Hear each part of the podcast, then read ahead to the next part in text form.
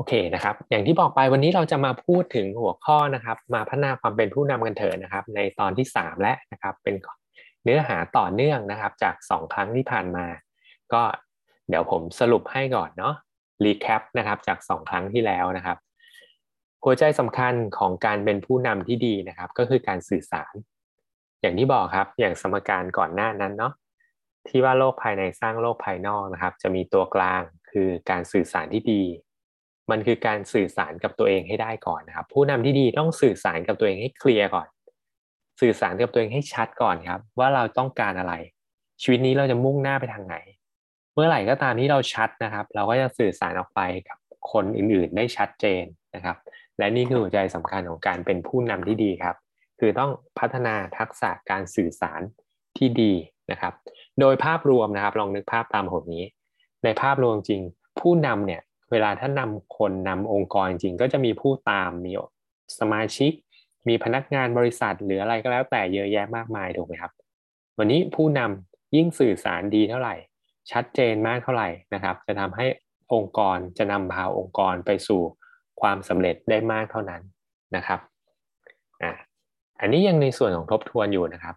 leader leadership นะครับความแปลว่าผู้นำต้องการอยู่ 3 ส่วน จะนำอะไรล่ะนะครับ จะนำยังไง และเราต้องเป็นคนแบบไหน เราถึงจะนำได้ดีรวมถึงเราจะต้องนำคนแบบไหนด้วยนะครับ เมื่อสัปดาห์ที่แล้วนะครับ เราพูดถึงข้อที่ 1 ไปแล้วนะครับ ถ้าใครจำได้เนาะสิบขั้นตอนสู่การเป็นผู้นำที่ยอดเยี่ยมนะครับเพราะอันที่ 1 ต้องมีเป้าหมายที่ชัดเจนก่อน เราจะนำอะไร เราต้องการอะไรนะครับ เรามีเป้าหมายชัดเจนปั๊บก็ต้องมีแผนการรองรับนะครับ ออกแบบแผนการว่าจะต้องทำอะไรบ้างทำยังไงบ้าง เพื่อที่เราจะไปสู่เป้าหมายนั้นได้นะครับสามมาสำรวจทรัพยากรของเราสิเรามีรีซอสหรือว่าทรัพยากรอะไรบ้าง ที่เรามีอยู่แล้ว และอะไรที่เราต้องเติม เราต้องการเพิ่ม เพื่อที่ได้เป้าหมายที่เราต้องการได้ครับ 4. อุปสรรคที่อาจจะเกิดขึ้นได้นะครับ มีอะไรบ้างนะครับ ความท้าทายที่เกิดขึ้น หาทางรองรับรับมือกับมันให้ได้ 5. ครับ เริ่มสื่อสารแล้วอย่างที่บอกครับ สื่อสารกับตัวเราเอง สื่อสารกับทีมงานนะครับ สื่อสารกับสมาชิกต่างๆ 6 ครับทำทีละอย่างทำทีละอย่างครับโฟกัสในทีละสิ่งทำทีละสิ่งนะครับ แล้วก็ข้อ 7 นะครับ มีการระบบประเมินผล feedback system ต้องมีการประเมินด้วยนะครับ ทุกอย่างไม่ว่าทำอะไรไปก็แล้วแต่ต้องกลับมาประเมินผล แล้วข้อ 8 ปรับปรุงให้มันดีขึ้นครับข้อ 9 เมื่อได้เป้าหมายแล้ว เฉลิมฉลองกับมัน ให้รางวัลตัวเองนะครับ ให้รางวัลตัวเอง เมื่อสำเร็จแล้ว ตั้งเป้าหมายต่อไปนะครับ นี่คือในส่วนของ what ที่พูดไปแล้วเมื่อสัปดาห์ที่แล้วนะครับ วันนี้เราจะมาพูดถึง how แล้วแล้วเราจะมีวิธีการสื่อสารยังไงล่ะ สื่อสารอย่างไรนะครับ สื่อสารอย่างไร ที่จะทำให้เราเป็นผู้นำที่มีประสิทธิภาพ เป็นผู้นำที่ยอดเยี่ยมได้นะครับ ก็จะมีอยู่ 10 ขั้นตอนอยู่ 10 10 อย่างเช่นเดียวกันนะครับ เรามาดูกันอะก่อนจะไปถึงตรงนั้นนะครับ สรุปอีกอันหนึ่งนะครับ องค์ประกอบของการสื่อสารนะครับ จะประกอบด้วย 3 ส่วนนี้เสมอครับ เนื้อหาข้อความหรือว่าคอนเทนต์นั่นเองนะครับ wording มีผลแค่ 7%เท่านั้นนะครับ น้ำเสียงมีผลเพิ่มขึ้นมาคือ 38%แล้วก็ท่าทางนะครับในการออก acting มี body language ต่างๆ ช่วยได้เพิ่มอีก 55%เลยนะครับ body language เนี่ยรวมถึงแววตาด้วยนะครับ เวลาถ้าเราได้ได้พูดกับใคร แล้วเขาเจอตัวกันเนี่ย เห็นแววตาหรือแม้แต่พูดกันในซูมก็แล้วแต่ แล้วเรามี body language คือสายตาที่มุ่งมั่น เขาสัมผัสได้มากกว่าคำพูดด้วยนะครับ นี่คือองค์ประกอบที่สำคัญของการที่จะทำให้เราเป็นผู้นำที่ดี นักสื่อสารที่ยอดเยี่ยมนะครับ โอเค คราวนี้เรามาดูกันครับนะครับสิบข้อที่เราจะสื่อสารยังไงครับ ที่จะทำให้เราเป็นผู้นำที่ยอดเยี่ยมนะครับ ในการสื่อสาร ข้อที่หนึ่งเลย ต้อง รู้จักประเด็นสำคัญก่อนครับ ว่าวันนี้เราจะสื่อสารอะไร ต้องการอะไรจากการสื่อสารนี้ครับ ต้องรู้เมนพอยต์หรือประเด็นหลักก่อน เช่น แค่แจ้งเพื่อทราบหรือเปล่า อ่า ถ้าแจ้งเพื่อทราบ เราก็พูดแบบหนึ่ง หรือว่าต้องให้ทุกคนทำสิ่งที่เรากำลังคือสื่อสารให้ได้ เหมือนสอนนะครับ ก็ต้องทำอีกแบบหนึ่ง หรือจะเป็นแค่เป็นการแค่ อ่า ชื่นชมประกาศเกียรติคุณอะไรก็แล้วแต่ครับ การสื่อสารแต่ละแบบก็มีจุดประสงค์ในตัวของมันเอง ข้อแรกเลยเราต้องรู้ก่อนว่าวันนี้เราจะสื่อสารเนี่ยต้องการผลลัพธ์อะไร จากการสื่อสารครั้งนี้นะครับ เราจะได้มาดูว่าเราควรจะต้องทำอะไรยังไงบ้าง อันนี้ข้อแรกครับนะครับ รู้วัตถุประสงค์สำคัญก่อนว่าเราต้องการผลลัพธ์อะไรจากการสื่อสารครั้งนี้นะครับ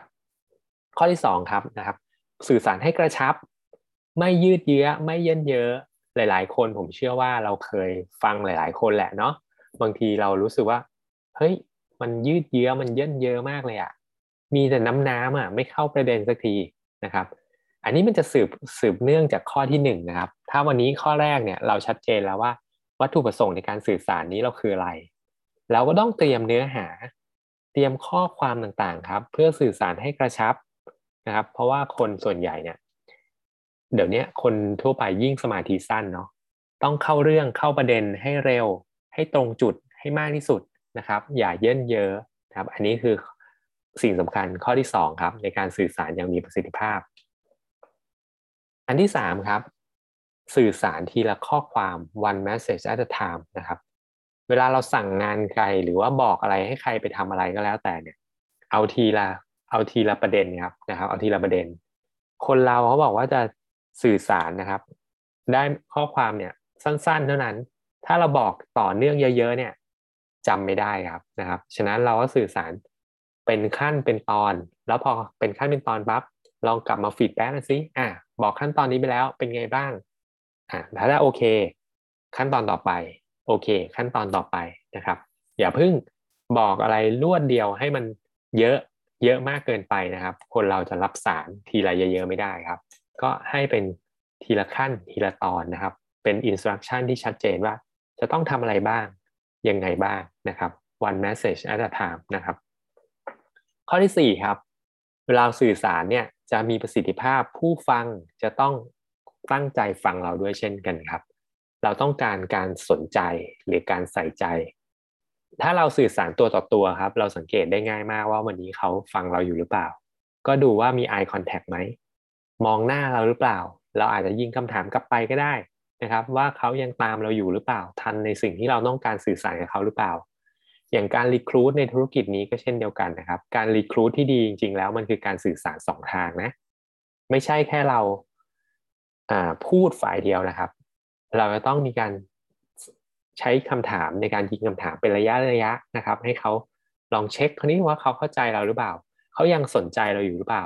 สิ่งที่เราพยายามสื่อเขาเขาเข้าใจดีหรือเปล่านะครับ แต่ถ้าพูดกับคนในหมู่มากนะครับ วิธีการดึงความสนใจที่ง่ายที่สุด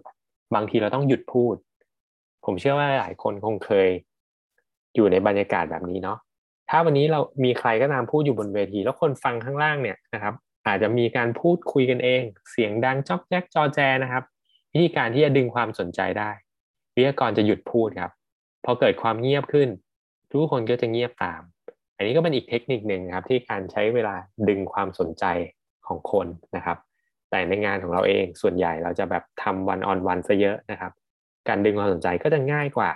การพูดในคนหมู่มาก แต่ว่าการเป็นผู้นำที่ดีนะครับ สุดท้ายหนีไม่พ้นที่จะต้องพูดต่อหน้าคนเยอะๆด้วยเช่นเดียวกัน เราก็ต้องฝึกทักษะการสื่อสารให้มีประสิทธิภาพด้วยนะครับ อันที่5ครับเทคนิคสื่อสารอย่างไรให้ประทับใจ ถ้าเรายิ่งสื่อสารกับคนตัวต่อตัวนะ พยายามเรียกชื่อเขาครับ สื่อสารด้วยชื่อของเขานะครับ อย่าอย่าใช้คำสรรพนามแทน คุณอ่าเธอ แกอะไรก็แล้วแต่นะครับ ถ้าเกิดใช้ชื่อเนี่ยนะครับ จะดีที่สุด เพราะเขาบอกว่าชื่อที่เพราะที่สุดก็คือชื่อของตัวเราเองครับ ถ้ามีคนเรียกชื่อเรานะครับ มันก็ยิ่งทำให้เรารู้สึกดีนะครับ ลองนึกภาพตานี้นะครับ ถ้าสมมุติเนาะ เรานั่งคุยกับใครก็แล้วแต่ แล้วเขาเรียกชื่อเราตลอดเวลานะครับเฮ้ยคุณเอทำอย่างนั้นสิคุณเอเห็นด้วยกับผมไหมคุณเอว่าโอเคไหมคุณเอว่าจริงไหมหรือลองอีกประโยคหนึ่งนะครับ คุณว่าโอเคไหมคุณเห็นด้วยกับผมไหมกับเรียกชื่อเขาเลยครับ มันอะไรจะรู้สึกดีกว่ากัน แน่นอนใช้ชื่อนะครับ เป็นสิ่งที่สำคัญมากๆ และอีกเทคนิคหนึ่งครับ พยายามถ้าเรายิ่งเจอใครที่ไม่รู้จักหรือรู้จักกันครั้งแรกพยายามจำชื่อเขาให้ได้ครับ อย่าพยายามเรียกเรียกชื่อเขาผิดด้วยนะครับ การเรียกชื่อผิด มันก็ทำเกิดความรู้สึกไม่ดีกับผู้ฟังด้วยเช่นเดียวกันนะครับ ฉะนั้นการสื่อสารกับใครก็แล้วแต่ยิ่งถ้าสื่อสารแบบวันออนวันแบบตัวต่อตัวนะ เรียกชื่อเขาจะดีที่สุดครับนะครับ ข้อที่ 6 ครับ สื่อสารไงให้ประทับใจก็คือ eye contact ด้วย ยิ่งเวลาเราคุยกับใครตัวต่อตัวนะครับ มองตาสำคัญมากๆนะครับ ลองนึกภาพตามผมอย่างนี้ สมมุติวันนี้เรานั่งนั่งคุยกับใครก็แล้วแต่ แล้วเขาไม่มองหน้าเราอะ่ะเขาพูดไปแล้วเขาก็มองเพดานมองใต้โต๊ะทำนู่นทำนี่โดยไม่สบตาเราเรารู้สึกยังไงบ้างครับ แน่นอนรู้สึกแย่ถูกไหมฉะนั้นเวลาเราสื่อสารกับใคร เราก็ควรจะต้องมองหน้าเขา มองตาเขานะครับ แต่หลาย ๆ ครั้งผมเชื่อว่าคนที่ไม่เคยฝึก อันนี้บางทีมันต้องฝึกเช่นเดียวกันนะครับ บางคนเขิน กระดาอัปมาไม่มั่นใจเขาบอกเทคนิคหนึ่งเวลาให้มองเนี่ย ให้มองต่ำลงมานิดนึงอย่าไปมองตาตรงๆก็ได้ครับ มองประมาณจมูกจมูกของผู้สนทนาด้วยนะครับ ก็จะทำให้เขารู้สึกว่า เออเราโฟกัสอยู่กับเขาอยู่นะครับ ประมาณนี้เนาะ eye contact สำคัญมากๆนะครับ แล้วที่สำคัญแล้วเวลาถ้าเราคุยกับใครนะ แล้วผู้ผู้อ่าคู่ที่เราสื่อสารด้วยเนี่ย เรามองตาเขาอยู่เราจะรู้ว่าเขาคิดยังไงได้ด้วยนะครับ อันนี้มันก็เป็นสิ่งสำคัญ อีกเทคนิคนึงครับการสัมผัสนะครับ เวลาถ้าเราทำ present หรือว่าทำพูดคุยแบบ one on one โดยเฉพาะการ recruit นะครับอันนี้เป็นทักษะที่จำเป็นมากๆอย่างหนึ่งนะครับ ก็ต้องแต่ก็ต้องดูกาลเทศะนิดนึงด้วยนะว่าควรจะแตะหรือว่าสัมผัสตรงไหนนะครับ อย่างถ้าเกิดว่าเป็นเพื่อนกันอยู่แล้วนะครับ แล้วชวนเขามาทำธุรกิจด้วยอะ ลองนึกภาพตามผมนี้ครับ ถ้าสมมุติเราเราพูดไปแล้วเรากำลังจะปิดการขายแล้วเราตบไหล่เขาอะบอกเฮ้ย เชื่อเราลุยด้วยกัน กับเราพูดเฉยๆนะครับ ลองนึกภาพตามแล้วดูลองลองจินตนาการถึงบรรยากาศนะครับ ถ้าเรามีการตบไหล่ด้วย หรือว่าในทางกลับกัน เพื่อนเรามาตบไหล่เราแล้วให้ความมั่นใจเฮ้ยลุยด้วยกัน เชื่อเราสำเร็จด้วยกัน กับพูดเฉยๆกับพูดไปด้วย สัมผัสตัวแตะไหล่ไปด้วยอะไรเงี้ยนะครับ แน่นอนการสัมผัสก็จะช่วยเพิ่มความมั่นใจให้กับผู้ฟังด้วยเช่นเดียวกันนะครับ และนี่คือการสื่อสารข้อที่7นะครับ ข้อที่8ครับทำยังไงให้เขาเห็นภาพชัดเจนมากที่สุด คนส่วนใหญ่โดยเฉพาะไม่ใช่คนส่วนใหญ่ทุกคนในโลกนี้ครับ สมองเราอะใช้จินตนาการเป็นภาพอยู่แล้ว มากกว่าคำตัวหนังสือครับ ฉะนั้นถ้าเราเวลาเรา present อะไรก็แล้วแต่ เราควรจะมีแฟ้ม present ด้วย ให้เขาเห็นภาพไปด้วย เห็นรูปไปด้วย จะดีกว่าและเข้าใจมากกว่าอย่างแน่นอนครับ ยกตัวอย่างให้เห็นภาพชัดเจน เวลาเราสมมติอธิบายแผนการตลาด ถ้าเราพูดปากเปล่าเนี่ยมี BA BR leader กับเรากางรูปให้เขาดูครับว่า BA BR leader เป็นแบบนี้ แล้วพูดตามรูปให้ดู คิดว่าผู้ฟังจะเข้าใจจะเห็นภาพอันไหนมากกว่ากัน แน่นอนต้องมีรูปมีสไลด์ถูกไหมครับ และนี่ก็คือเป็นสิ่งสำคัญที่เวลาเรา present อะไรก็ตามครับ เรามีพยายามมีภาพประกอบ มีสไลด์ประกอบนะครับ ให้เขาเห็นภาพก็จะทำให้ชัดเจนมากขึ้นนะครับ เทคนิคข้อที่9นะครับ สื่อสารอย่างไรให้ดี เสียงการใช้เสียง ศิลปะการใช้เสียงสำคัญมากนะครับ มีหลายมีหลายองค์ประกอบด้วยกัน ไม่ว่าจะเป็นการพูดช้าพูดเร็ว บางครั้งเราก็ต้องเว้นจังหวะ พูดให้ช้าลง ถ้าต้องการเน้นอะไรก็ต้องพูดให้ช้าลง แล้วอาจจะพูดดังขึ้นน้ำเสียงนักแน่นมากขึ้น อะไรที่ไม่สำคัญเราอาจจะพูดเร็วได้เสียงเบาลงหน่อยได้นะครับ อันนี้คือ voice หรือเสียงครับ มีหลายแบบนะ ทั้งความเร็วปรับสปีดช้าเร็วได้นะครับ เพิ่มวอลลุ่มพูดเบาพูดพูดค่อย แล้วแต่สถานการณ์ รวมถึงโทนเสียงด้วยนะครับ เสียงใหญ่เสียงแหลมอะไรเงี้ยก็มีผลกับการ รับรู้สารด้วยเช่นเดียวกันนะครับ และก็ข้อ 10 ครับ การสื่อสารที่ดีต้องมี energy ด้วย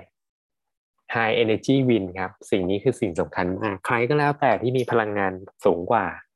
คนนั้นจะเป็นผู้ชนะเสมอ นึกถึงเวลาเถียงกันครับ ใครเสียงดังกว่าคนนั้นมักจะชนะถูกไหม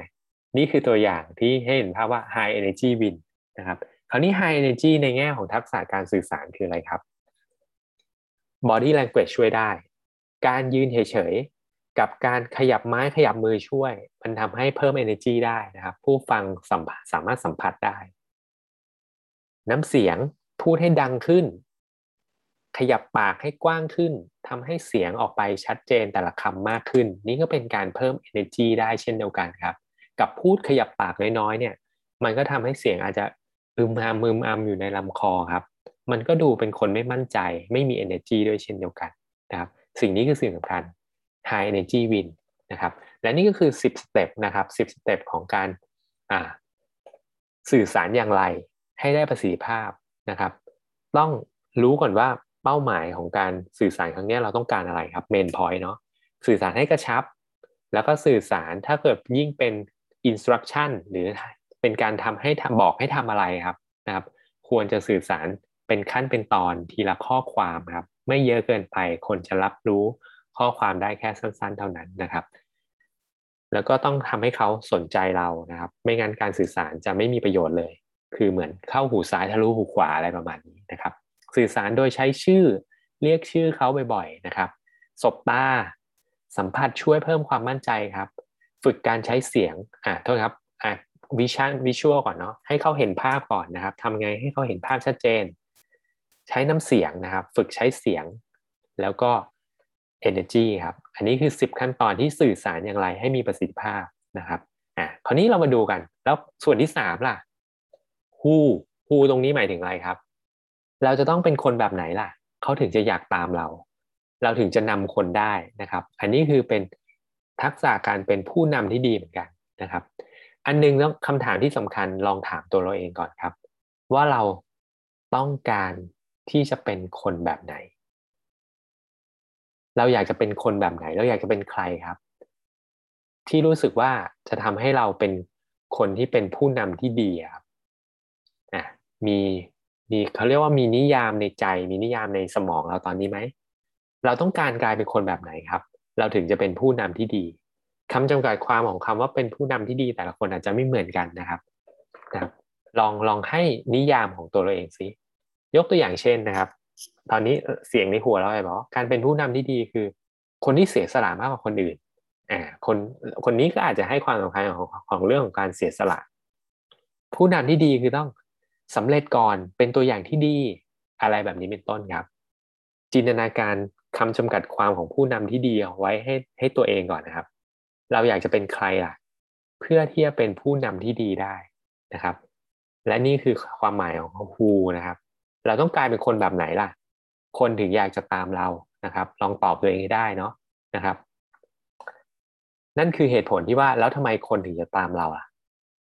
เรามีจุดเด่นอะไร มีจุดแข็งอะไรนะครับ ที่ทำให้คนอยากตามเราอะนึกลองในทางกลับกันก็ได้ นึกในทางกลับกันนะครับ วันนี้เราอยากจะตามผู้นำแบบไหนล่ะ เราชื่นชมผู้นำแบบไหนนะครับ อะไรคือจุดแข็งของผู้นำที่เราชื่นชมเขาเอ้ยคนนี้มีจุดแข็งทางด้านนี้ยังเลยอะเราเลยอยากตามเขานะ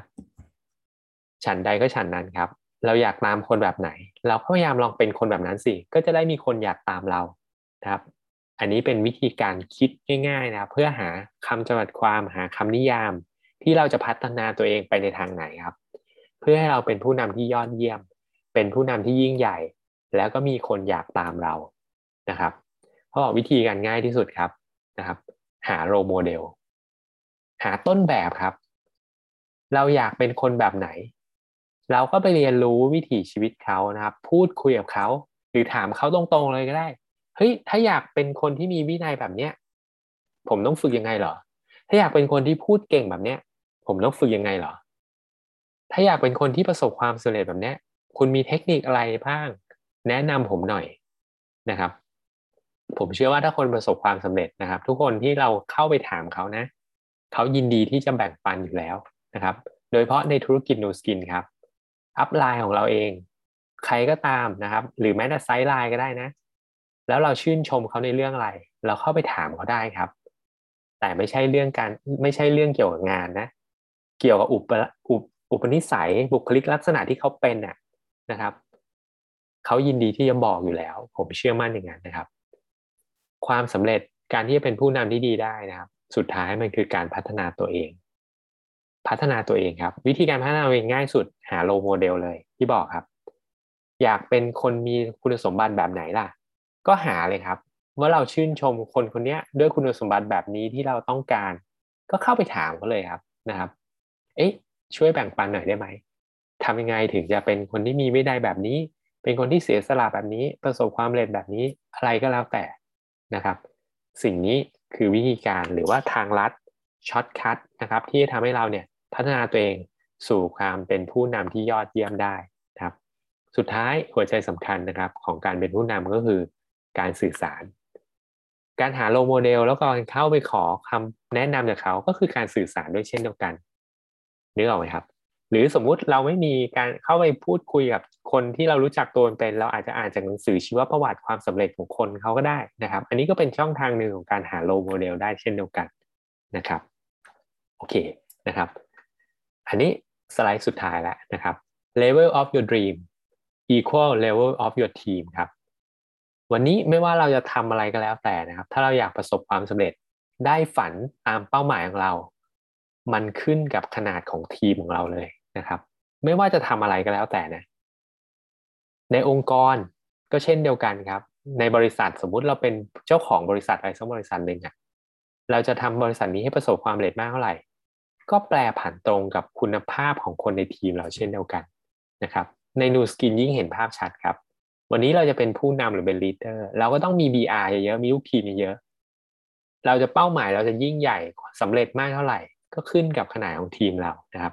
มันก็อยู่ที่การสื่อสาร ตั้งแต่เริ่มต้นเราจะไปรีครูดคนแบบไหนเข้ามา นี่คือการสื่อสารการรีครูดก็คือการสื่อสารนะครับ เราอยากได้คนแบบไหนเข้ามาล่ะ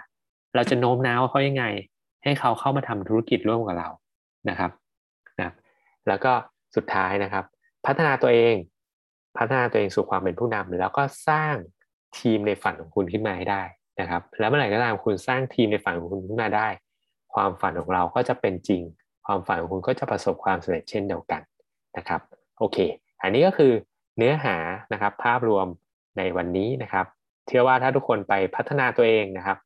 รับรองว่าก็จะมีชีวิตที่ดีขึ้น แล้วก็มีประสบความสำเร็จในชีวิตได้มากขึ้นอย่างแน่นอนนะครับ